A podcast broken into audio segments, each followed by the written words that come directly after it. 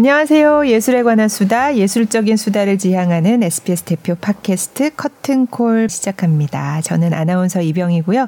오늘도 김수현 문화예술 전문 기자와 함께합니다. 안녕하세요. 네, 안녕하세요. 커튼콜 김수현입니다. 네, 자 오늘은 음악제 얘기를 해보려고 하는데요. 네. 이제 우리나라도 음악제가 굉장히 다양하게 많이 예, 네. 있더라고요. 근데 또 이제 11월에는 철의 도시 어, 포항에서 음악제가 열린다고 해서 3년째 포항음악제 예술 감독을 맡고 계시는 첼리스트 박유신 씨 그리고 또 오늘 또 더 많은 얘기를 함께 해주실 음악 칼럼니스트 이지영 씨를 모셨습니다. 반갑습니다. 네, 안녕하세요. 먼저 그럼 소개를 한번 직접 부탁드립니다. 어, 저는 이제 3년째 포항음악제 예술 감독도 맡고 있고 그리고 첼로도 연주하는 박유신입니다. 네. 네. 네. 어, 저도 소개. 네. 네. 어, 저는 네. 음악 칼럼도 쓰고 있고 네, 대화문화재단에 소속돼서 있는 전문위원으로 소속돼 있는 이지영입니다. 네, 와. 전에 한번 나오셨던 적이 있어요. 네. 네. 그때, 그때 콩쿠르 이야기, 예. 네. 방클라이번 콩쿠르 끝나고 나서 맞아요. 예, 되게 그, 재밌게 얘기해 주셔가지고 예. 조회수를 상당히 많이 높여주신 저희 인기 에피소드 가운데 하나입니다.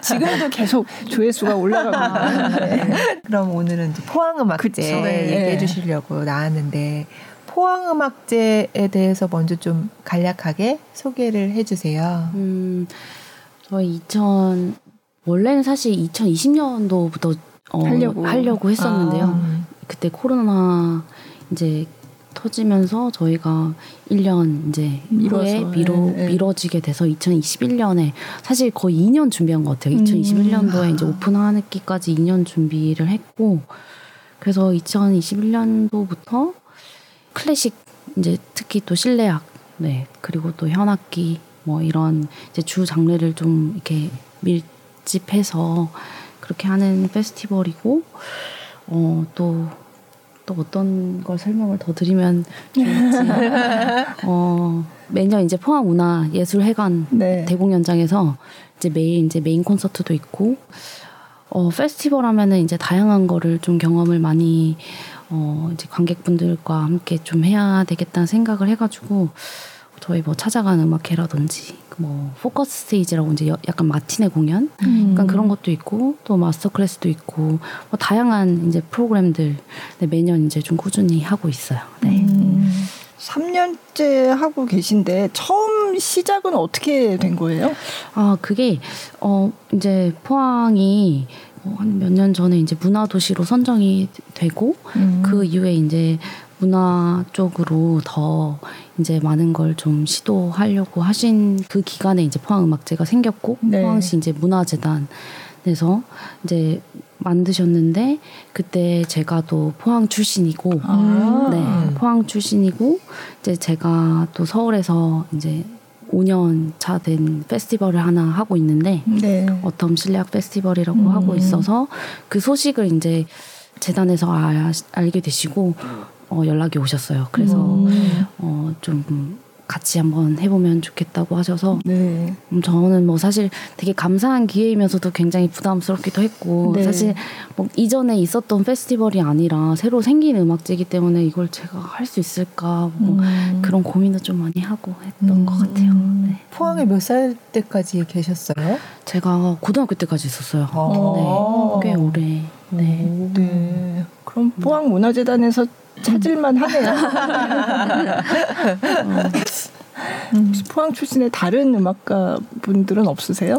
어 아니요. 그, 이 번에 그래서 저희가 또 올해 처음 만들긴 했는데 이제 네. 뭐 아티스트 포항이라고 아. 그런 이제 시리즈도 만들었어요. 아무래도 포항 음악제니까 네. 이제 저도 포함해서 그런 이제 포항 출신의 어. 이제 연주자분들도 이제 무대에 같이 설 수 있는 그런 음악제가 좀 됐으면 좋겠어서 이제 피아니스트 박영성 씨. 아, 네. 네. 네. 아, 그분도 포항 출신이세요? 네, 저랑 친구예요. 아. 네. 친구고 네, 저랑 여기서 고등... 지연이 다 나왔네. 저랑 친구고 저랑 학교 같이 다니면서 이제 어, 고등학교 학교까지. 때까지 네. 네. 또 하고 어 그리고 뭐 팬텀 싱어 네. 거기에 유채훈 씨. 아 유채훈 씨도 네, 저거랑 선배이신데 네.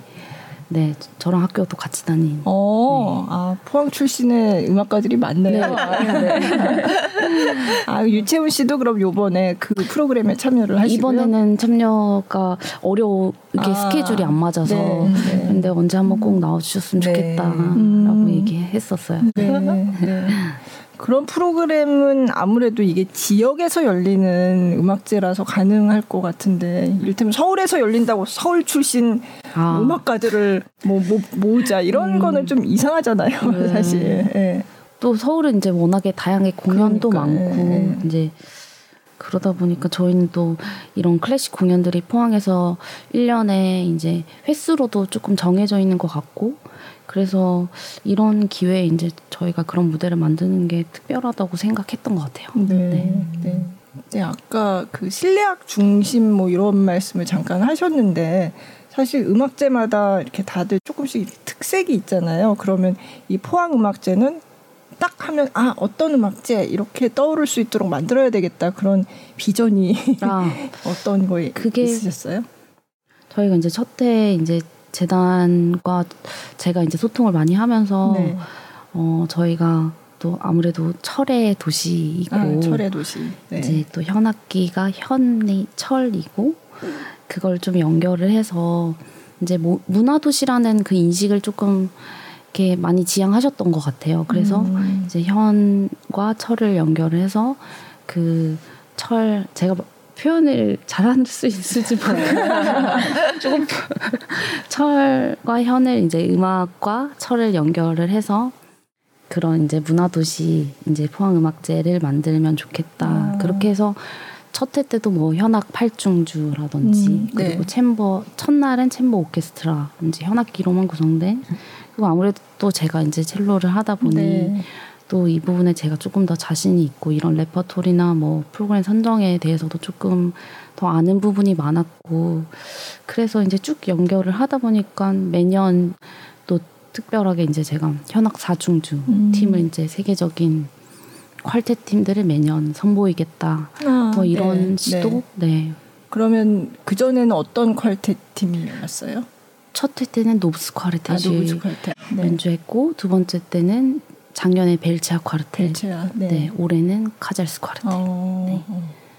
초청하느라 좀 힘든 뭔가 이렇게 난관을 어. 뚫고 하시는구나. 아무래도 이분들이 움직이시려면 네 분인데 뭐 네. 첼로까지 하면 다섯 명 막 이러니까 이게 저희도 기간을 맞추는 것도 쉽지 않아요. 아, 첼로까지 하면 다섯 명이라는 게 비행기 좌석이 다섯 명이라는 좌석이 좌석이 다섯 명이고 네, 첼로까지. 네. 네. 그래서 어, 기간도 이게 되게 저희가 운이 좋게 벨차도 작년에 아시아 투어 할때 음. 한국을 내한하는 거 저희 네. 이제 포항 음악제만 음. 출연을 하겠다고 이제 얘기가 돼서 이제 그 기간이 딱 맞은 게 되게 운이 좋았고 아, 네. 올해도 이제 카잘스가 25주년인가요? 그래서 아. 이제 그 투어를 하는데 어 저희 아시아 투어를 한국에서 이제 저희 아. 음악제 출연을 하겠다고 아, 이제 그렇게 시기가 좀 잘 맞았던 음. 것 같아요, 음. 다행히. 제 개인적으로는 현악 사중주의 장르가 어떻게 보면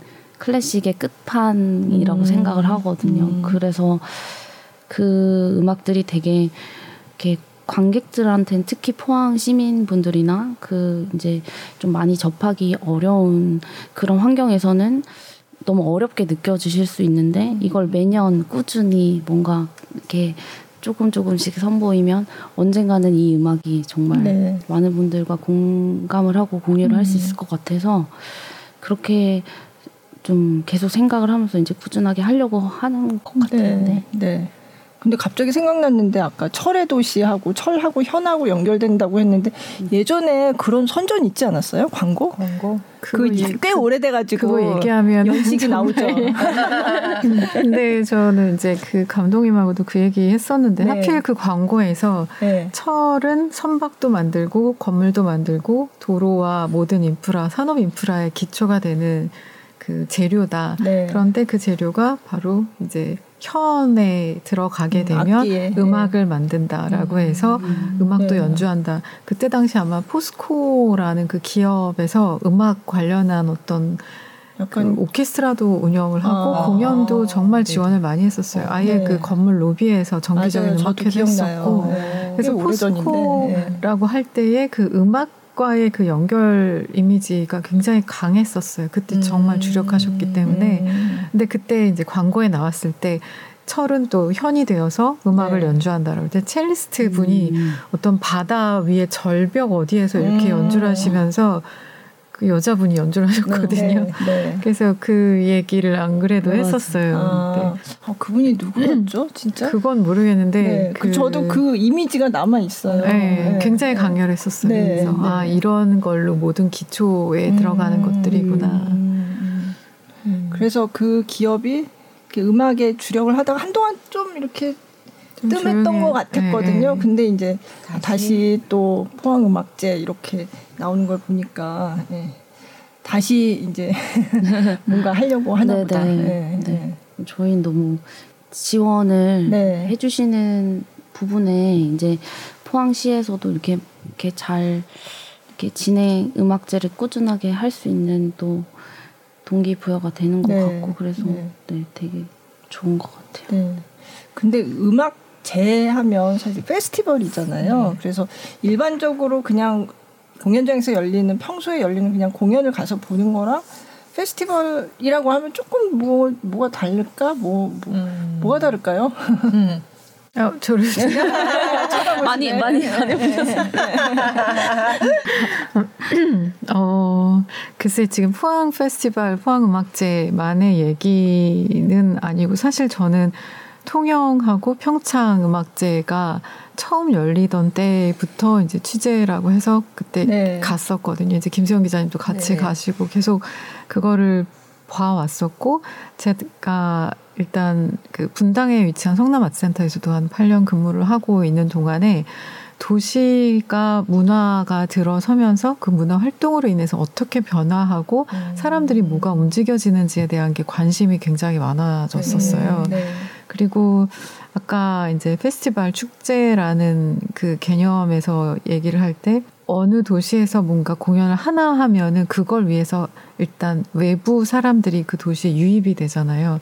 근데 좀 더 머물게 되고 그러다 보면 그 도시 안에서 숙식을 해결해야 되다 보니까 음. 그리고 공연이 없는 시간에는 가만히 있을 순 없고 그리고 뭔가 여기 유명한 게 뭐야라고 한 번씩 이렇게 찾아보게 되다 보니까 지금 저 같은 경우는 그 뭐 평창이나 통영이나 다 20년 된 그리고 뭐 대구 오페라 축제도 있고 네.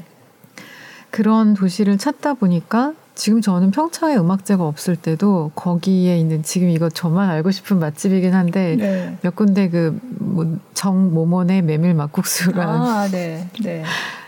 네. 더 얘기하면 안 될 것 같은 몇 개의 집을 그 가고 싶어서 가요. 음. 아, 네. 음악제 때가 아니더라도. 네. 네. 그리고 특히나 팬데믹을 지나는 동안에 어느 도시에 가서 그냥 머물러 있는 거가 사람들이 조금씩 이제 그 한국에 이런 구석구석 좋은 데가 있어라는 음. 걸 발견하는 계기들이 됐다고 네네. 했고 통영은 제 경우는 봄을 맞이하는 어떤 리추얼 같은 음. 악제가 네. 돼서 거기 내려가서 벚꽃을 봐야 되고 뭐 식당 이름을 다 얘기해도 되는지 모르겠지만 음. 한산섬 식당에 가서 네. 도다리 쑥국을 먹으면서 봄을 느낀다라고 네. 생각을 하고 또 한산 회식당을 가서 이 산의 진미 정말 육지에 있을 때 못 먹었다라는 표현들을 하는 통영이 섬은 아니지만 그죠. 네. 뭔가 그 도시만에 갖고 있는 음. 그 사람들의 자랑거리들을 듣는 게 굉장히 좋더라고요. 네. 그래서 어느샌가 통영의 거리감이 처음에는 왔다 갔다 하는 거 생각하면 갈 때 거의 다섯 시간. 어, 그 다음에 올라갈 걸리죠. 때도 음. 그렇고. 근데 그 가는 길이 그렇게 멀게 느껴지지 않더라고요. 음. 그러니까 심리적으로 거리감이 확 줄어들다 보니까 그 도시의 매력, 뭐 서피랑 동피랑을 찾는 거, 윤희상과 또 향수의 고향 네. 이런 모든 그것들을 그렇죠. 지져보면서 도시와 문화와 역사에 대한 얘기들을 좀 계속 생산해 음. 나가게 되니까 사실 저는 포항을 처음 가봤거든요. 네, 한번 네. 이제 극장도 사실 좀 모든 잔치를 벌여놨는데 극장이 인프라가 받쳐주지 않으면 네. 굉장히 곤란할 텐데 제가 너무 신뢰하는 제가 분당 그 성남아트센터 에 있을 때도 극장이 좋은지의 여부를 최진 감독과 그 음. 톰마이스터 최진 감독과 황병준 실장님을 모셔와서 네. 극장 테스트를 해달라고 그랬었어요. 아. 근데 여기 지금 아까 말씀하신 포항 극장도 최진 감독님이 여기 오 굉장히 좋아요? 좋은데라고 얘기를 하셔서 저는 근데 외부 사람이 어떻게 유입되는지에 대한 걸 꼭 택시 운전기사 아저씨들한테 꼭 여쭤보거든요. 네, 네, 네. 제가 말 길게 해도 되나요?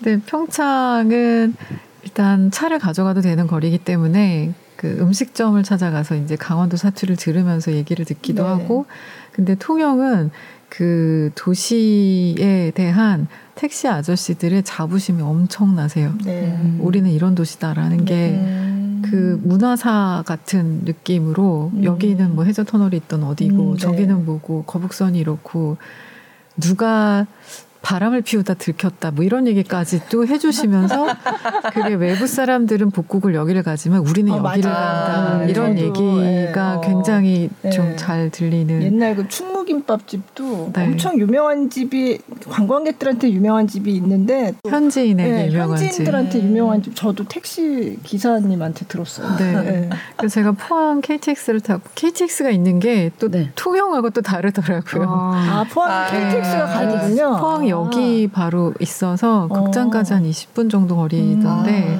음. 아, 위치가 일단 좋네요. 그리고 음. 좀 찾아 찾아보다 보니까 포항이 바다 서핑하는 사람들도 있고 아, 그래요? 깜짝 놀랐어요. 그 음. 그 힙한 사람들이 뭔가 자기네들끼리 뉴웨이브 음악제 뭐 음. 뭐 이런 거 아까 감독님한테 얘기하니까 모르시더라고요. 네. 그러니까 아. 이 젊은 사람들이 브루클린이든 어디든 조금 어 공업도시, 산업도시 혹은 산업시설, 성수동처럼 그런 도시에 싼 가격에 무언가를 찾아가서 음. artistic한 거를 꾸려내기 시작하면 거기가 hip한 도시가 되는데 네.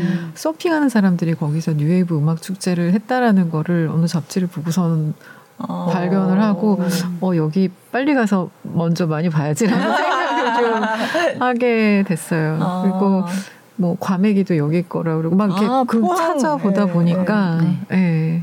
그리고 그렇구나. 뭐 네. 책장을 그 서점도 철든 책장 뭐 그렇게 음. 철과 관련한 음.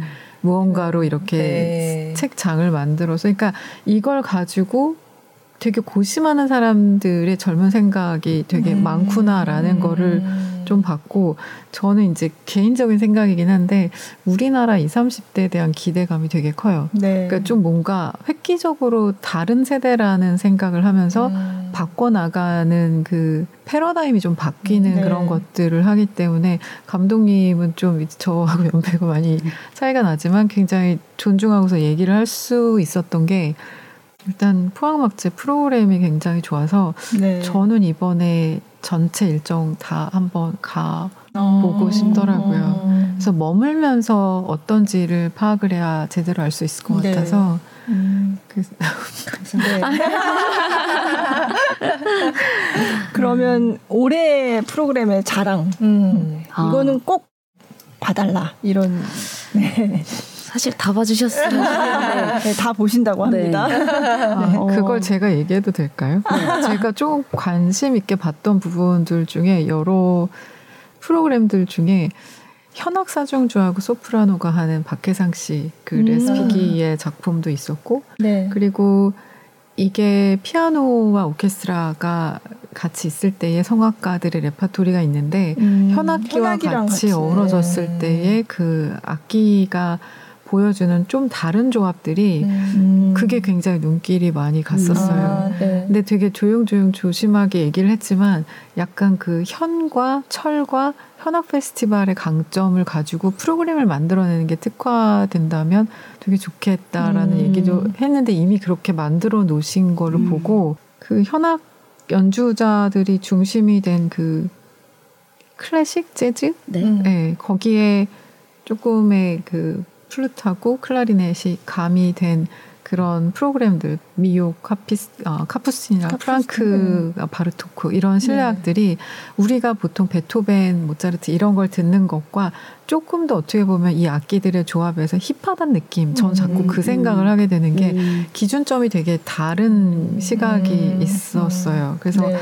뭐 출연하는 것도 사실 김홍박의 조성현의 토비아스 펠트만 손민수 문지영 이런 분들이면 어, 네. 쟁쟁한 분들이 아니, 이분들을 네. 어떻게 모으신 건지라고 생각이 아, 들어서 네. 조금 자유로운 에너지가 아, 그 네. 그 첫째 개막제 바로 음. 다음 날 네, 네. 있고 그리고 색채라는 주제 그러니까 매 일마다 그 주제가 있는데 그 제가 아까 말씀드렸던 박혜상 씨가 어떤 조합에서 박혜상 씨가 정말 약간 성스럽다 싶은 이게 연주자마다 뭐 스타일이 다양하게 나오겠지만 그 현악 사중주, 현악 오중주와 모차르트, 그 다음에 말러의 피아노 사중주, 음. 그리고 드보르작의 피아노 오중주, 그 다음에 소프라노하고 함께하는 그 현악 사중주의 레스픽의 석양이라는 곡. 이게 사실 연주 길이가 조금 길어요. 네. 그래서 현악과 이게 단순히 피아노와 같이 어우러지는 이중주나 어떤 배경으로 있는 악기의 존재가 아니라 현악 사중주의 완전체와 소프라노가 붙어서 마치 이 현악 사중주와 피아노가 붙었을 때 어떤 음. 다른 느낌이 만들어지는 음. 것처럼 이런 곡은 어디에서 이제 기간을 잡고 집중해서 듣지 않으면 귀에 잘 안 들리는데 음. 저는 축제, 페스티벌, 음악제 이런 거의 강점이 그 기간에 집중해서 뭔가에 자기가 귀를 열고 마음을 연다라는 거가 큰 네. 장점이라 생각을 해서 이 프로그램도 되게 좋았고 아까 카잘스카르텐 얘기를 하셨는데 포항에만 왔다 가시더라고요 정말. 그러니까요. 네. 그 최근 서울에 왔다 가는 게 아니라 아니라 네. 온 김에 가는 것도 네. 아니라 네. 옛날에 통영도 여기에서만 한다.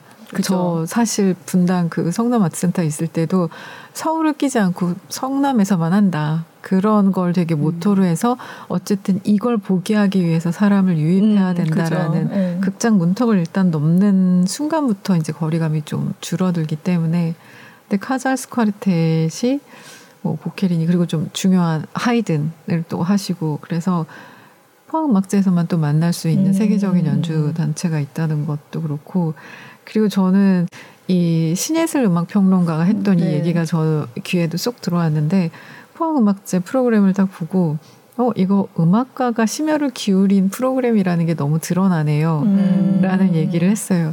물론 이제 손유령 감독도 그, 그 사투를 벌이면서 프로그램 짠 것들을 보면서 되게 감동해, 네. 이미 프로그램에 감동한 적이 있었는데, 이 11월 7일에 있는 프로그램 중에 꿈꾸는 이 슈베르트 라는 그 제목부터 그리고 슈베르트를 연주한다라고 하는 연주자들의 출연진과 프로그램을 보고 좀 재밌었는데 어, 소프라노 박혜상 그리고 피아니스트 문지영 음. 사실 여기선 저는 게임이 끝났다고 아, 생각을 했습니다.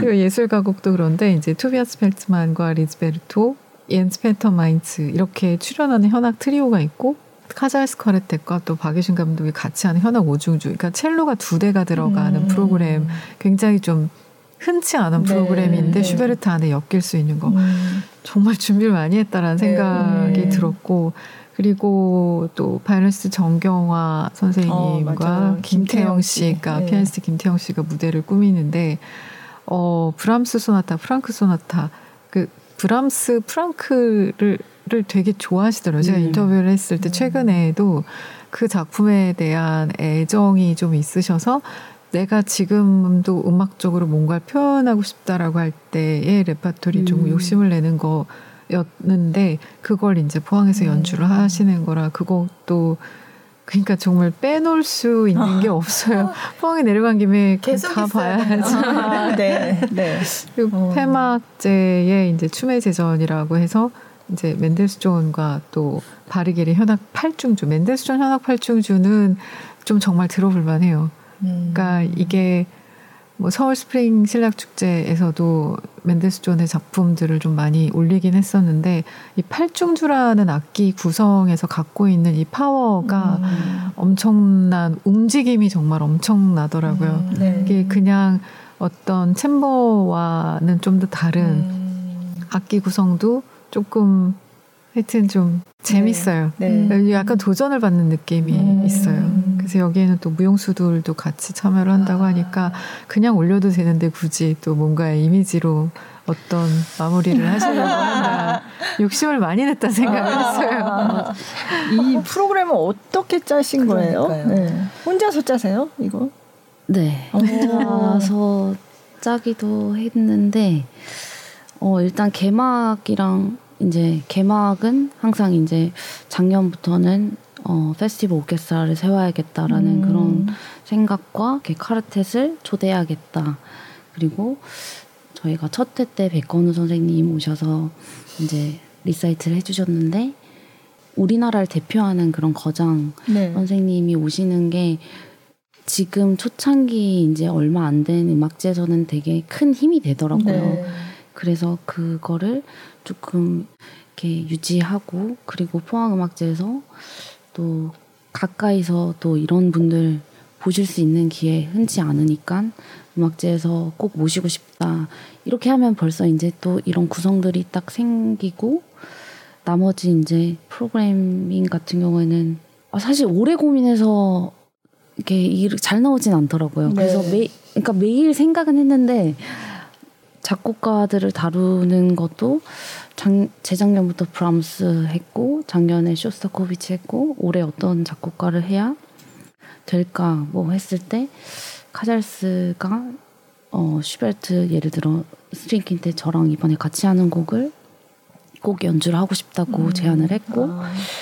어그 곡이 거의 50분 돼요. 아, 네. 네. 그래서 그 곡만 연주해서 사실 뭐 한 3분의 2가 되지만 음악제에서 어 이렇게 관객들이 누릴 수 있는 거는 그런 시간의 구애를 받지 않고 저희가 이 공간을 다 채울 수 있다는 생각 때문에 좀 뭐 이렇게 짧은 프로그램이 아니라 저, 저희 이렇게 좀 포화 음악제는 좀 다 프로그램이 좀 길어요. 그래서 네. 슈베르트 작품들 이제 최대한 욕심 부려서 많이 약간 구겨놓은 느낌이 있긴 한데 아 이것도 들려드리시고 이것도 들려 어떡하지 뭐 이러면서 막막 구겨 넣어서 좀 길이가 좀 다들 음. 조금 길어요. 뭐. 네.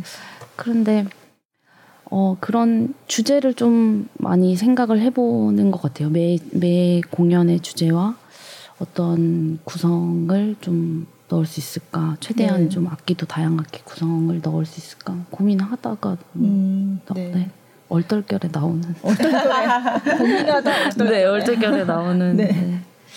저희 영상이 있잖아요. 근데 네. 올해 거는 당연히 아직 시작 안 했으니까 없는 거고 맨첫해 했던 공연 영상을 조금 음. 맛보기로 예, 틀어드리려고 하는데요. 예. 뭐 아까 맨델스존의 팔중조 얘기하셨잖아요. 음. 예. 또 올해 네. 이렇게 폐막에 사실 첫해때 공연한 작품을 다시 올리는 게 맞을까도 또 생각했는데 팔중주와 여덟 명의 무용수를 구성을 했을 때 음.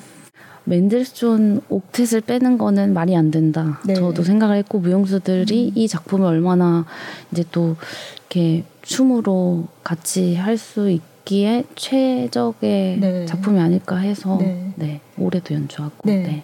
그러면 2021년도에 했던 실황을 잠깐 네, 네 그럼 같이 들어보겠습니다. 팔중주고 네, 그 중에서 여기 마지막 악장 네, 4악장, 4장. 네. 네, 들어보겠습니다.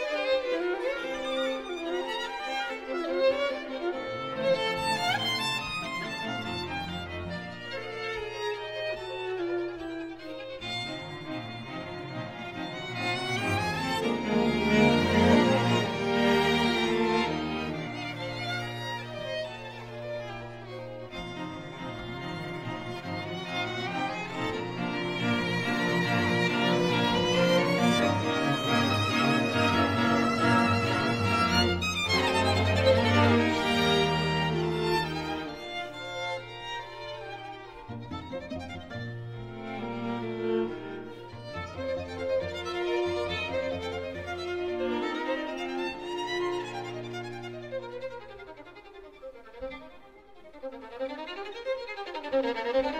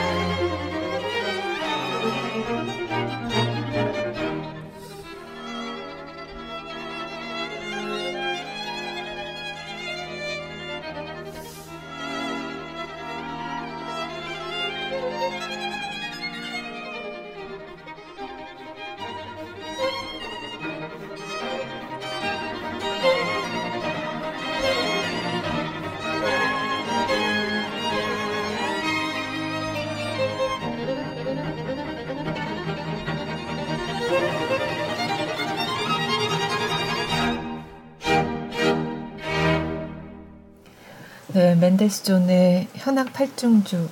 어, 멋있네요. 네. 음, 이 곡을 이번에도 연주하는데 이제 무용수들하고 같이, 같이. 음, 굉장히 색다른 무대가 될것 음. 같아요. 네. 이게 그러니까 발레 음악이 아닌 경우 곡을 만들었는데 그걸 통해서 뭔가 무용수가 어떤 천재적인 상상력을 발휘했을 때 그걸 표현하는 걸 보면서 음악과 친해지는 경우가 굉장히 음. 많더라고요. 네. 그 약간 케이팝 도 언어 때문에 몰입하기 힘든데 그 퍼포먼스를 보고 관심이 생겨서 이렇게 됐다고 네네. 하는 것처럼 조금 어려운 음악도 퍼포먼스를 보면서 귀에 음. 익숙해지기 시작하면 음악이 들리는데 그래서 좀 최근에 몬테카를로 발레단 공연 보러 갔을 때도 프로코피에프 음악을 그냥 콘서트용에서 콘서트용으로 또 곡이 따로 있는데 네. 그걸 그냥 들을 때와 무용을 해서 전체 쉬운 두 개의 전체 곡을 들을 때랑 음악 듣는 감도가 되게 다르고 음. 약간 그 볼레로 라벨의 볼레로 들을 때도 무용수가 있고 연주를 같이 들을 때는 음. 정말 약간 아드레날린이 막확 올라가는 것 같은 네. 느낌이 들어서 네.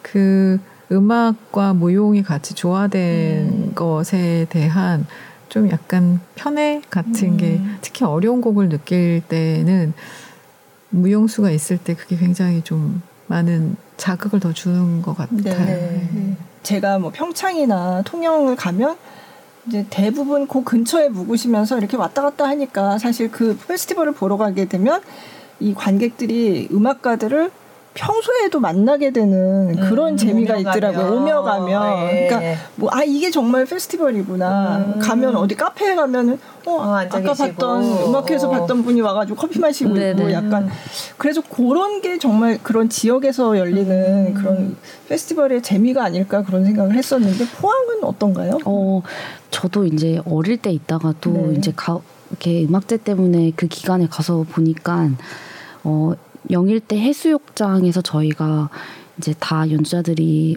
거기에서 머무르거든요. 그래서 그 아. 그 숙소와 아, 숙소가 거의 같은 데서 네, 네 같은 숙소에서 머무는데 거기가 이제 바닷가 음. 바로 앞에 숙소에서 머물면서 거기에서 한 어, 차로 넉넉히 15분 거리에 회관이 네, 있고 네. 저희가 공연장이 다 15분 거리 안에서 음. 다 해결이 가능한 네. 해가지고 뭐 아침에 다들 막 또 외국 연주자분들은 좀 한국 연주자들이랑 다르게 다 아침에 조깅도 하고 네. 이렇게 네. 꼭 조식을 먹고 아. 이제 나가서 또 조깅도 하고 이렇게 하시더라고요. 그래서 아 역시 뭐 이러면서 유럽 유럽 사람들은 다르다 뭐 이러면서 그랬는데 이렇게 굿즈 옷 아, 네, 네. 입고 티셔츠 입고, 네, 입고 네, 막 네. 이렇게 다 거리들 이제 걸어 다니면서도 이제 외국 연주자들 왜 이렇게 많지 뭐 이러면서 음. 또 거기 조개집 사장님 또 뭐 여쭤보시기도 하고 왜, 왜 이렇게 왜 외국, 갑자기 네, 외국 사람이 이렇게 많아졌어요? 뭐, 뭐, 뭐, 하고 있어요? 뭐 이러면서 뭐 아, 저희 뭐 이제는 이제 조개집 사장님도 이제 저희 음악제 기간을 아시고 이제 아. 이제 잘 아시는데 네, 그, 되게 그런 광경들이 저도 되게 재밌었던 것 같고 음, 네. 외국 연주자들이나 뭐 이제 이렇게 한국에 오랜만에 온 이제 한국 연주자분들도 이제 포항을 잘 몰랐다가 이렇게 오시니까 뭔가 되게 낭만적이라는 음. 표현들을 많이 하시더라고요. 그리고 아. 이 낭만적이라는 표현도 이게 손민수 선생님께서 저한테 하셨던 얘기였는데, 네, 네 그런 말씀도 아 이렇게 또 이렇게 통영도 바다와 이 음악이 또 어우러지는 네. 그런 저도 되게 통영 좋아했었는데 지금도 좋아하지만 어, 포항도 그런 되게 매력이 있구나 조금 다르게 이제 밤의 풍경이 어 이제 이 포스코의 철강 그게 아. 근데 또 되게 되게 이게 화려하면서도 되게 낭만적이에요 그 배경이 어. 그래서 이렇게 연주 보시고 나와서 이제 그 바닷길을 좀 걸으시면 되게 또 낭만적일 수 있구나 이렇게 음. 그런 음. 생각도 네, 네. 네. 아, 포항을 안 가봤는데 궁금하네요. 포항 가보셨어요? 네, 저는 그 동, 동백꽃이었나? 네, 뭐지? 드라마. 동백꽃 필 무렵? 동백꽃 아, 필 무렵 예, 예, 예, 그 드라마 보고 갔었어요. 네, 그 드라마가 촬영지, 거기가 촬영지였거든요. 아, 네. 그래요? 네. 아, 아, 그랬구나. 네. 그래서 거기 구룡포. 아, 아 네. 구룡포는 아, 과메기. 네. 저는 드라마 무빙 때문에 아 맞네요, 맞네요. 네. 네. 맞아요. 거기 그 사람들이 다 그 고향 뭐 그 지역 이름을 따서 음. 그 작전명처럼 그렇게 쓰잖아요. 아직 안 봐가지고. 아, 그거 보면 헤어나올 수가 없더라고요. 어, 네. 구룡포 맞아요. 아. 그러네요. 요즘 인기가 많아요. 그 동백꽃도 그렇고 네네. 그 이외에도 그 관광객들이 많으신 음, 건지 아, 호텔도 네. 뭐. 아 그래요? 어, 네. 네. 네. 제가 포항 KTX에 내려서 극장까지 가는 동안 택시를 타서 저한테 제일 중요한 가이드는 택시 아저씨들인데 네. 그분들한테 물어보니까 여기는 외부인들이 누가 오세요?라고 물어봤어요. 네. 그러니까 뭐가 이 도시의 매력이어서 음. 외지인들이 오는가? 그러니까 포스코, 그다음에 포항공대, 음. 약간 그 인재들이 모이는 도시다 외에 그냥 관광은 음. 뭐가 있을까 했더니 일본 적산가옥 그 고택 거기가 아, 동백 네. 동백 아, 아, 아, 그래 아, 아, 거기를 많이 가. 아, 그 드라마 영향이 굉장히 아, 크네요. 네. 거기를 아직도 가고 많이들 가시더라고요. 아, 드라마 한지 오래됐는데도. 저도 얼마 전에 다녀왔는데 그대로 있어요. 그 드라마 어. 촬영 그 네, 네, 그대로 있어가지고. 그리고 뭐 호미곶 그 해수욕장 그 네. 바닷가에 있는 그 동상 그거 얘기하고 그다음에 스카이워커라고 철로 만든 그 어. 공중의 그 거리 걷는 데가 있어요. 네, 어. 약간 고소공포증 있으면 무섭긴 하겠다. 근데 되게 재밌겠다 싶은 어. 새로 생겼거든요. 네. 네. 그런데 스페이스 워커라고 이제 어, 저도 한번 올라가 보려고 갔는데 그날 이제 기상 아, 악화로 올라갈 수 하더라고요. 네. 근데 이렇게 실제로 보니까 못 올라가 가겠더라고요. 너무 아, 무서워 높아서 것 같아가지고 아직 시도는 못 해봤는데 외국 연주자분들은 다 시도를 하시더라고요. 아, 또 와가지고 네, 다들 네. 한 번씩 걸어보고 사진 찍고 가고 음, 그러더라고요. 그냥 그걸 보고 좀 웃었어요. 아 역시 철의 도시 뭔가 좀 남다르다. 특화돼 있는 게 굉장히 아, 좋다는 네. 생각이 좀 네. 들었고. 그러면 이런 공연들이 굉장히 많잖아요. 그러면 관람료가 비싼가요? 어떤가요? 제 개인적인 바램은 어쨌든 음악제 어, 공연이 이제 매일 있는데 그 매일 공연을 보셨으면 좋겠는 거예요. 왜냐면 너무 프로그램들도 다양하고 연주자들도 다양하고 그런데 이제 이게 티켓 가격이 너무 비싸면 네. 이게 좀 음. 맞지 않은 현실적으로 맞지 않은 것 같고 그래서 저희는 5만 원이거든요. 아, 5만 원, 네. 4만 원 이렇게 있는데 또 네. 이제 할인율이 굉장히 아, 그럼 포항 시민은 아, 포항 시민은 50%? 아, 그래요? 네. 그래서 저희는 뭐 11시 어. 콘서트 이런 거는 진짜 50% 하면은 네, 네. 만 원, 2만 원, 만 원, 네, 2만 원을 만 원에 보, 뭐, 보실 수 네, 있고 뭐. 그런 할인율들이 굉장히 잘 되어 있더라고요. 어, 네. 네, 그래서 음. 저희 음. 존경화 선생님 공연을 이제 네. 2만 5천 원 볼수 어, 있는. 어, 이런 근데, 네. 페스티벌 하면 좀 그러니까 극장이 새로 지어져도 그렇고 시에서 예산을 처음에 들여서 시작을 해요. 네. 근데 이게 약간 수익과 무엇과 이런 것들을 생각하면서 그 지속성을 음. 가져가는 게 제일 중요한데 그 quality를 유지하는 게 되게 중요할 음. 것 같은데 사실 음악 감독의 위치가 그 quality를 유지하는데 제일 중요한 키이기도 하지만 예산과 지원에 대한 그 협력이 음. 되게 네, 필요한데 네.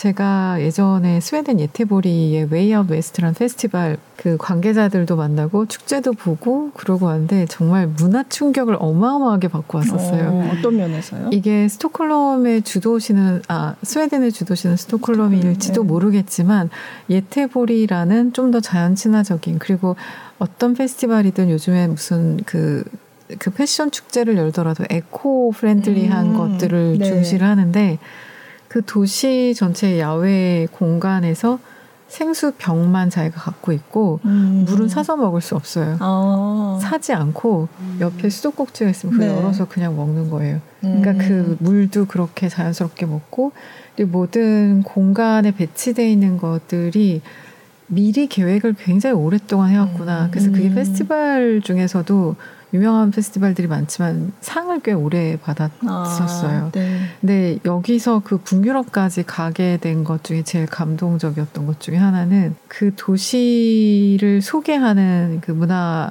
문화부 담당자 분이 이 페스티벌이 여기서 열리면 이 공간을 중심으로 해서 반경 내에 숙소가 몇 개 있어야 되고 음. 어느 수준이 되어야 되고 그 교통은 어디서부터 어디까지 연결이 음. 돼야 되라는 거를 알고 그 장소를 지정을 하시더라고요. 근데 그게 뭐 내년도 예산을 언제 받아서 이게 아니라 15년, 30년 음. 대계로 그걸 잡아서 음. 숙소도 뭐 중앙 우체국이었던 곳을 개조를 해서 또이 음. 북유럽의 디자인이 정말 그 너무 신기할 정도로 예쁘고 심플하고 좋은 게 많아서 그 숙소에 대한 quality도 나라에서 지원을 해가면서 네. 컨트롤을 해가고 음. 그리고 그 제가 조금 우문이었을 것 같은 우리나라니까 질문을 했겠구나. 근데 이 사람들은 정말 너무 의아해하면서 이 질문을 왜 하지라는 반응이었는데 이렇게 계획을 잡고 있지만 정권이 바뀌면 이게 바뀌지 않겠느냐. 이 전그 네, 그것에 네, 치적 사업이다 해서 이걸 따르게 네, 해서도 네. 하지 않겠느냐. 30년 생각하는데. 네. 그래서 질문을 했는데 약간 어떻게 답해야 될지를 약간 잘 어. 몰라 하는 어. 표정에 제가 되게 민망하면서도 부러웠었는데 음, 음. 그런 지속적인 것에 대한 예산을 갖고 움직이더라고요. 저는 이제 예산이 어디서 오느냐를 제일 먼저 질문을 했었는데 음, 네. 첫 해는 그냥 시 재단 음. 예산 그리고 포스코에서 이거는 제가 그 재단 분한테 들은 얘기인데 네. 인재들이 여기서 오래 머무는 곳이 되게 만들어 주세요라고 음. 하면서 이제 아. 예산을 아, 지원을 하신다고 아, 하더라고요. 음. 그리고 올해부터는 경상북도에서도 예산을 음. 지원을 네, 하시면서 네. 이게 약간 경상북도의 축제처럼 해서 음. 조금 그 거시적인 차원에서 좀 바라보는 시각들이 있구나. 음. 그러면 프로그래밍 하실 때 뭔가 그런 현실적인 제약으로 뭐 돈을 걱정한다든지 뭐 이럴 때도 있으세요? 어. 이거 돈이 너무 많이 들어서 이 프로그램을 하지 못할 것 같아. 뭐 이런 것도 이렇게 고민을 해가면서 이렇게 프로그래밍을 하세요? 그 이제 어 제가 예를 들어 어떤 연주자분을 꼭 모시고 네. 싶다거나 그럴 경우에는 이제 예산은 이제 저의 영역이 아니다 보니 네. 이제 이렇게 여쭤보고 상의를 네. 해보고 이게 저희 올해 예산에 맞는지 그런 걸 고민을 같이 해야 되더라고요. 음. 어쩔 수 없이 뭐 제가 원하는 연주자를 다 모시기에는 너무 저희 올해 예산이 정해져 있고 네. 뭐 그런데 이제 또 감사하게 제가 지금까지는 어 제가 어떤 연주자를 모시고 싶고 이렇게 구성을 하길 원한다고 했을 때 그게 뭔가 불가능한 그런 그렇게까지는 아직은 없었어가지고 음, 네, 네, 네, 올해 또 이제 그렇게 영, 경상도에서도 지원을 해주시고 네 근데 고민은 하긴 하는 것 같아요. 왜냐하면 또 그만큼 이제 더 이제 뭐 이런 세계적인 퀄텟 주자들을 모시는 거나 그런 것들은 저희가 예산을 고민을 안할 수는 없는. 네. 음, 네. 음. 그럼 진짜 앞으로도 지금은 이제 굉장히 지원을 많이 해주시는 거고 그렇지만 이게 앞으로 지속되게 하는 게 그게 과제겠네요. 음. 그래서 저도 네. 프로그램이나 여러 가지들을 욕심을 자꾸 더 내고 음. 더 도전적으로 또 사람들의 관심을 좀 끌 수 있는 게 어떤 걸까를 많이 고민하다가 이렇게 나오는 것 같아요. 네. 어쨌든 이게 지속적이게 되려면 많은 분들의 관심이 또 필요하고 많은 분들이 결국에는 공연장에 오셔야 되는 건데 네. 그렇게 되지 않았을 때에 대한 걱정 때문에 네. 네. 그래서 좀 고민을 많이 하는 것 같아요. 음, 네, 올해 잘 하시면 입소문이 날 거예요. 그렇게. 그럼 요번에는 기획할 때, 뭐, 아, 이분은 모셔오는데 힘들었다. 뭐, 뭐 이런, 이런 일이 있었다. 뭐 그런 에피소드가 있나요? 뭐 매년 이렇게 없을 수 없는 부분인 것 같아요. 아무래도. 어, 근데 제가 예를 들어 지금 내년 섭외 같은 경우에 지금 네, 하고 있거든요. 이미 네. 이미 하고 있고 그렇다 보니까 한 1년 반 전부터 뭐 이렇게 연주자들을 생각하고 막 그렇게 하다 보니까 네.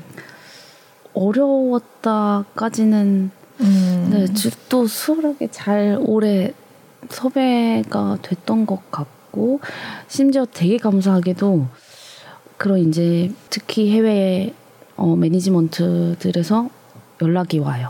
음. 메일이 계속 꾸준히 오고 계시는데 네. 어, 네. 그러기 시작하면 네. 이제 자리 잡은 네. 거 네. 어, 우리 연주자가 음. 내년에 너네 음악제에 참여할 수 있을까 이렇게 음. 그 이제 뭐 누구인지 말씀드리기 어렵지만 뭐 리즈 우승자라든지 음, 네, 이런 분들이 네. 이제 퀄텟을 저희가 매년 하니까 네. 정말 이제 또 지금 이렇게 세계적으로 활동하는 퀄텟 연주 이제 팀에서 이제 먼저 연락 먼저 연락이 네. 오시고 음. 네 그렇게 되는 거 보고 아 이게 되게 3회차인데도 이렇게, 이렇게 알아주고 찾아주시는 게 되게 감사하더라고요. 네. 그래서 좀 그런 것 같아요. 그래서 네. 그렇게 어렵게는 안 했, 하지 않고 뭐 네. 수월했다. 수월했다. 아니 근데 그냥 연주만 하면 편하잖아요. 음. 근데 왜 이거를 하시는 거예요? 그러니까 왜 하고 있을까요? 아니 사실 감독님을 저는 그 오텀 실라 페스티벌이라는 걸로 좀 네. 먼저 알았어요. 근데 네.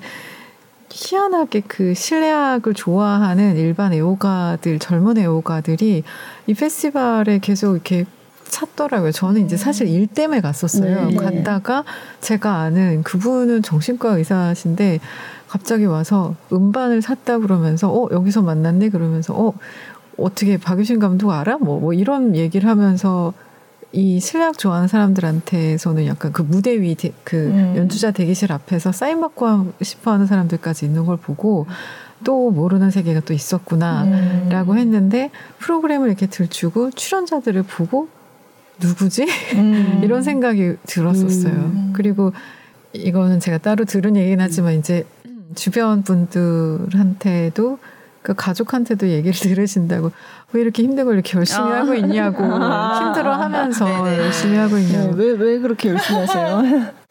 어그 제가 그 어텀 실내 페스티벌 처음에 2019년도 시작했는데 뭔가 한국에 어 이제 들어 와야겠다라고 생각하고 나서 아 어떻게 살면 좋을까를 그 당시에는 고민을 좀 많이 하면서 제가 하고 싶은 음악을 하고 싶다는 생각에 음. 되게 더 어렸을 때였으니까요. 그래서 어, 아 내가 내가 하고 싶은 음악, 연주하고 싶은 곡들 뭐 이런 여러 가지들 좀 그런 음악 세계에 조금 살고 싶다.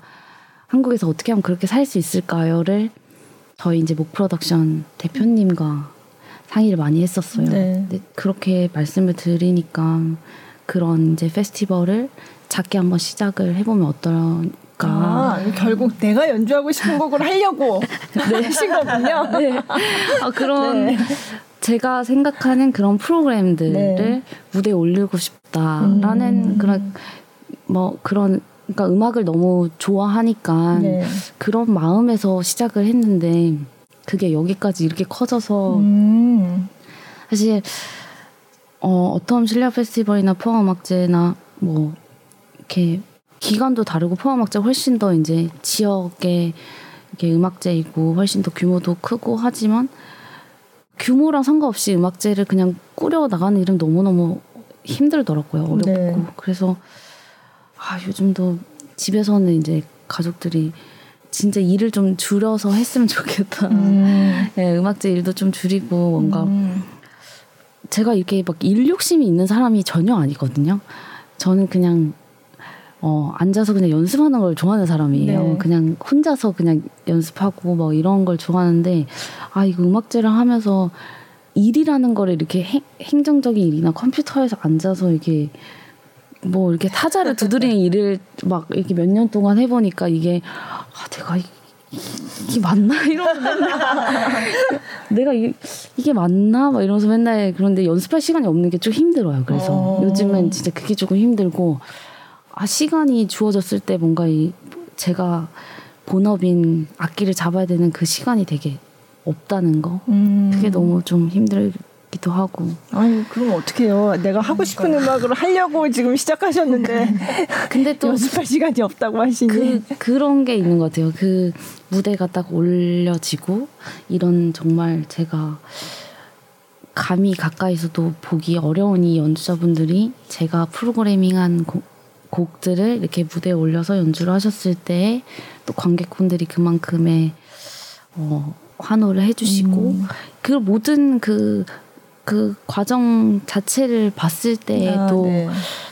어 약간 성취감이라고 네. 해야 될까요? 네. 그것도 굉장히 음. 저 제가 큰 힘을 받더라고요. 음. 네. 네. 네. 연주자가 그 절대 시간을 들여서 연주하는 연습하는 그것도 필요한데 그러니까 뭔가 많은 걸 들으면서 이제 성숙해져서 연주를 해서 밀도 있게 하는 게 중요하다는 얘기를 정경화 선생님이 음. 또 최근 인터뷰에서 열심히 얘기를 하셨었는데 그 그러니까 축제 얘기를 계속 하셨는데 최근에 비올리스트 리처드 용재원일이랑 어 12월에 있는 인, 공연 때문에 인터뷰를 했었어요. 근데 그분의 이야기는 잘 아시잖아요. 이제 어 엄마가 어머니, 입양이 네. 됐었고 네. 그리고 할아버지 할머니가 굉장히 먼 거리를 네. 뉴욕까지 그 비올라를 공부시키기 위해서 운전을 해서 이렇게 세계적인 사람을 만들었는데 일단 자기 고향을 떠나서 이제 계속 연주를 하다 보니까 그리고 이제는 할아버지 할머니가 돌아가시고 난 다음에 어떻게 이분들을 기려야 될까라는 생각을 하면서 음악제를 만들었대요. 오. 근데 그게 이제 최근에 이제 몇 년 됐고 가장 좋은 것은 이제 서양에서는 누군가를 기리고 추모하는 게 또 딱히 음. 다른 일정이 있어서 이제 성묘를 간다 이런 건 아니지만 그 자리를 만들어서 그 자리에 가 있으면 할머니 할아버지를 기억하는 사람들이 찾아와 준대요. 아. 음. 그리고 자기 어렸을 때에 자기 성장 과정을 같이 봐왔던 사람들, 뭐 학교 때 선생님 이런 네. 사람들이 와서 음. 그 기간 내 음악을 즐기면서 되게 따뜻한 가족애를 느낄 음. 수가 있어서 음악을 자기들한테 와서 들려줘서 너무 고맙다라고 음. 하는데 자기는 그분들이 찾아와서 음 악을 감동하고 할아버지 할머니에 대한 이야기를 하고 그분들이 너무 좋아하실 거다라는 음. 이야기를 하는 걸 들으면서 음악이 어떤 형태로든 그 음. 사람들에게 다가가서 네. 이렇게 모을 수 있는 그런 역할을 하는구나라는 얘기를 음. 해주더라고요. 그래서 약간 그 도시를 찾고 싶은 게 관광지여서 가서 사진 찍는 것만 하고 오는 것도 물론 기억에 남을 수 있겠지만 그 외에 스토리와 서사는 되게 다르다고 네. 하잖아요. 스토리는 짧, 짧게 짧게 그냥 인스타그램에 올리는 것 같은 그런 순간적인 경험이라고 할 때 좀 서사가 생길 수 있게 만들어주는 게 음. 지역 축제이고 그 도시 안에서 이제 자연과 공기를 경험하고 이러는 것들이라고 할 때 전 우리나라에 이런 축제가 좀 더 많아졌으면 좋겠고 네. 그게 단순히 그냥 그 놀거리 먹을거리라고 생각할 수도 있지만 그걸 통해서 사람들이 그 도시에 발을 딛게끔 한다라는 것 자체는 음. 그게 어떤 요인이든지 굉장히 좋을 네. 것 같고 제일 중요한 건 지속성이다. 네. 라는 생각을 네. 좀 해봅니다. 사실 저는 하도 무슨 무슨 축제가 참 많긴 많아요. 그래서 아, 또 무슨 축제를 해. 이러고 또 축제한다 그랬다가 또 그냥, 예, 네. 음. 예, 그냥 또 없어지는 것도 흐지부지 없어지는 음. 것들도 있고, 막 그래서, 네. 그런, 약간 그런 느낌이 있었거든요. 근데 이제 그렇지 않도록, 음. 네. 앞으로도 계속 지속성을 네 가지고, 네. 이렇게 처음 만드실 때 초심 그대로 그또 주변에서 많이 도와주고 해야 되겠죠. 음. 네. 그렇게 잘 발전이 될수 음. 있으면 좋겠다는 생각이 듭니다. 근데 네. 저희가 영상이 있는데 계속 얘기하느라고 잊어버리고 있었죠. 또. 더 있죠. 네, 네. 네. 네. 피아졸라. 네. 네. 이건 어, 이것도 2021년에 했던 거죠. 네, 네. 노부스 콰르텟. 네, 노부스 콰르텟이 했던 음. 피아졸라의 사계 중에 여름. 여름. 네. 들어보겠습니다.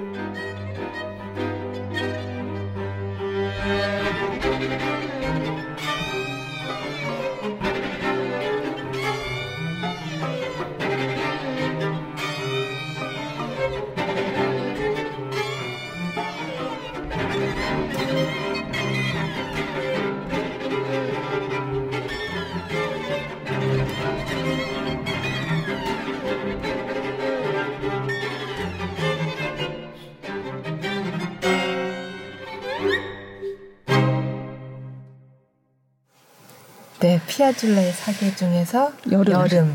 네. 음. 저거 멋있네요. 프로그래밍 할 때 좀 고생하셨다. 네. 맞아. first 바이올린 한 분이 가족이거든요. 아, 네. 네. 그래가지고 네. 그래도 제가 너무 가족 같은 quartet 팀이고 네. 그래서 어, 저 곡을 꼭 포항 음악제에서 연주해줬으면 좋겠다라고 제가 제안을 했는데 네. 저 시즌 2021년 시즌이 너무너무 바쁠 때였고 막 그래가지고 안 된다 그러는 거예요. 악보 구하는 것도 어렵고 음, 막. 저게 원래 현악 사중주가 아니라 네. 이게 현악 스트링으로 돼 있는 네. 그래서 네. 저렇게 편곡된 악보가 음, 구하기가 네, 어려운 거죠. 어렵고 네. 그리고 저거를 구, 구하고 나서도 악보대로 할 수 없는 게 본인들이 다 여러 가지를 아, 편곡을 하면서 해야 네. 되더라고요. 네. 그래서 막 제가 막 그래도 해야 된다. 제발 어떻게 꼭 해야 돼. 사정 사정을 아 사정 사정. 네. 아 제발 이거 나중에는 막 승질도 좀 냈다가 그러면서 했는데 아 정말 나중에 너무 반응이 좋으니까 음. 나중에 꼭 다시 연주하고 싶다고 하더라고요. 아. 네. 근데 저 삐아졸라는 무대에 올릴 때마다 반응이 안 좋을 수가 그쵸, 없어요. 맞아요. 네. 네. 근데 네. 지금 저 현악사중주 구성은 저도 지금 처음 네, 보는데 저도 현악 사중주로는 처음 네. 들었어요. 네. 그러니까 보통은 이제 비발디 사계의 그 string 버전에 이렇게 같이 매치가 되게끔 기돈 크레머가 이제 친구에게 네. 부탁해서 네. 이 곡을 클래식 레파토리, 클래식 악기로 연주하게끔 이제 한 거고 이분이 열심히 연주를 하면서 삐아졸라가 진짜 클래식 레퍼토리 안착이 잘 됐는데 네, 그 중에서도 이 삐아졸라의 부에노스아이레스 사계 특히 여름 같은 경우는 사람들이 약간 막 이런 느낌이 네, 있는 네. 네. 맞아요. 맞아요. 언젠간 한번 전체 비발디 사계와 또 네. 부에노스아이레스 사계 그, 한번 네, 그런 한번 해보고 싶은데 포항의 사계를 한번 보여주면서 어, 이렇게 어, 팁을 주신 것 같아요. 프로그래밍을 네. 포항을 알려야 되니까. 네. 근데 사실 이렇게 내가 하고 싶은 음악을 막 프로그래밍 하다 보면 어, 이거 너무 어렵지 않을까? 또 포항의 관객들이 이런 건 많이 안 들어봤을 텐데 음. 어떡하지? 그래서 약간 뭔가 이렇게 대중성을 고려하게 되고 뭐 이런 경우도 없지 않을 것 같거든요. 매년 그 고민을 하는 것 같아요. 그래서 네.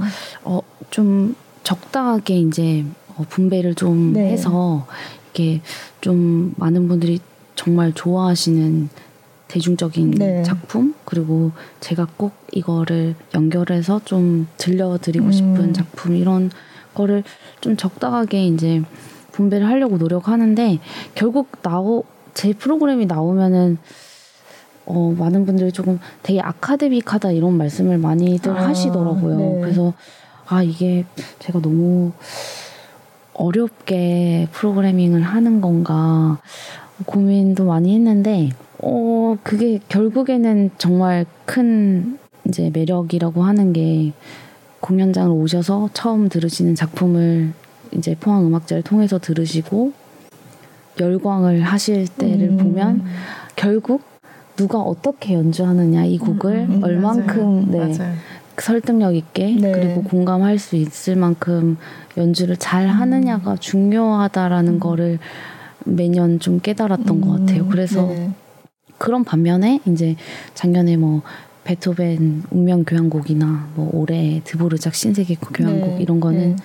많은 분들이 좋아하실 음. 그런 작품들 개막에 네. 좀 힘을 실어서 연주를 해야겠다라고 생각해서 음. 그런 부분도 이제 그렇게 구성하고요. 네. 네. 네. 이번에도 개막 때에 좀 손민수 선생님이 출연을 아, 하시고 네. 가장 맞아요. 레파토리도 베토벤 네, 네. 너무 잘 연주 이렇게 자주 하셨던 베토벤 네, 협주곡 피아노 협주곡 4번 연주하시는데 또 특별하게 그래도 선생님께서 페스티벌 오케스트라와 지휘자 없이 이제 저희가 또 선생님을 둘러싸고 다 서 있거든요. 스탠딩 음, 오케스트라. 아, 네, 네. 선생님한테도 굉장히 이제 어색한 네. 무대가 될 것 같은데. 어, 되게 새로운 시도네요. 네, 네.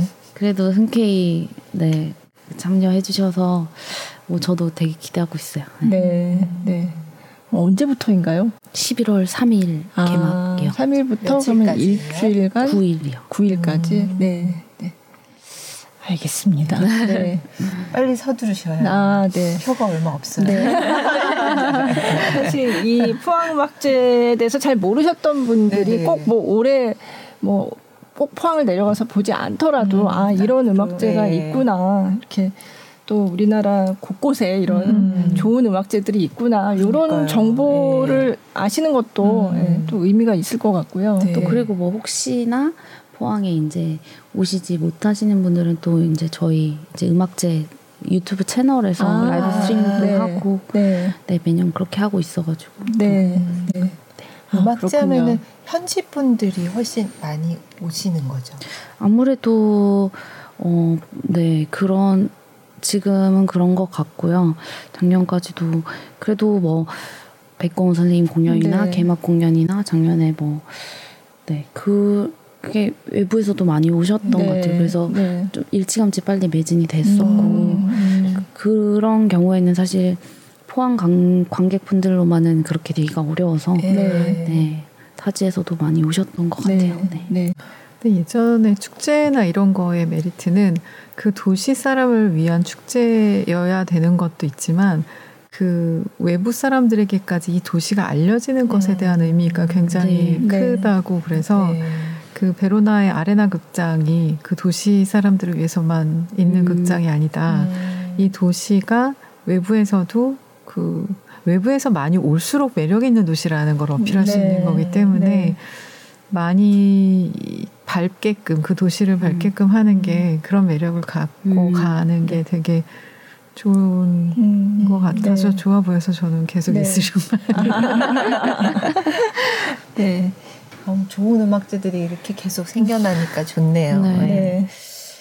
어, 마지막으로 이제 진짜 며칠 안 남았네요. 네, 이제 다음 주 월요일부터 이제 저는 포항에 있을 예정이라 예. 저 이제 리허설도 시작하고. 음, 네. 네. 이제 현실이 닥쳤어요. 네, 네, 굉장히 표정이 되게 아. 비장한 네. 아, 이제 뭐 저희 올해 그냥 정말 이제 재단분들도 그렇고 정말 많이 고생하시면서 준비 열심히 했고 또 저도 하나하나 무대가 너무너무 기다려지기도 하고 기대도 되고 그래서 많은 분들 함께 해주셨으면 좋겠어요. 네. 네. 또 오랜만에 나와서 같이 아, 얘기하셨는데. 네.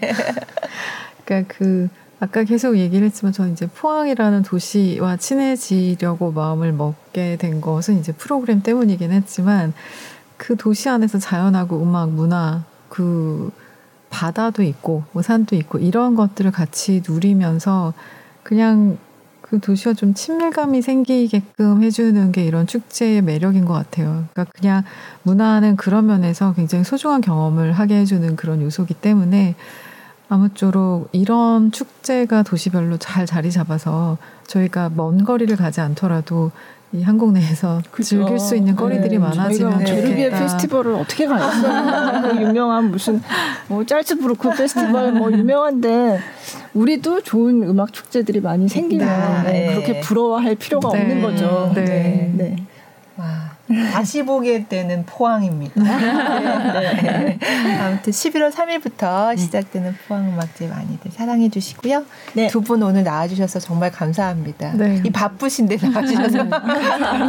네, 네. 고맙습니다. 감사합니다.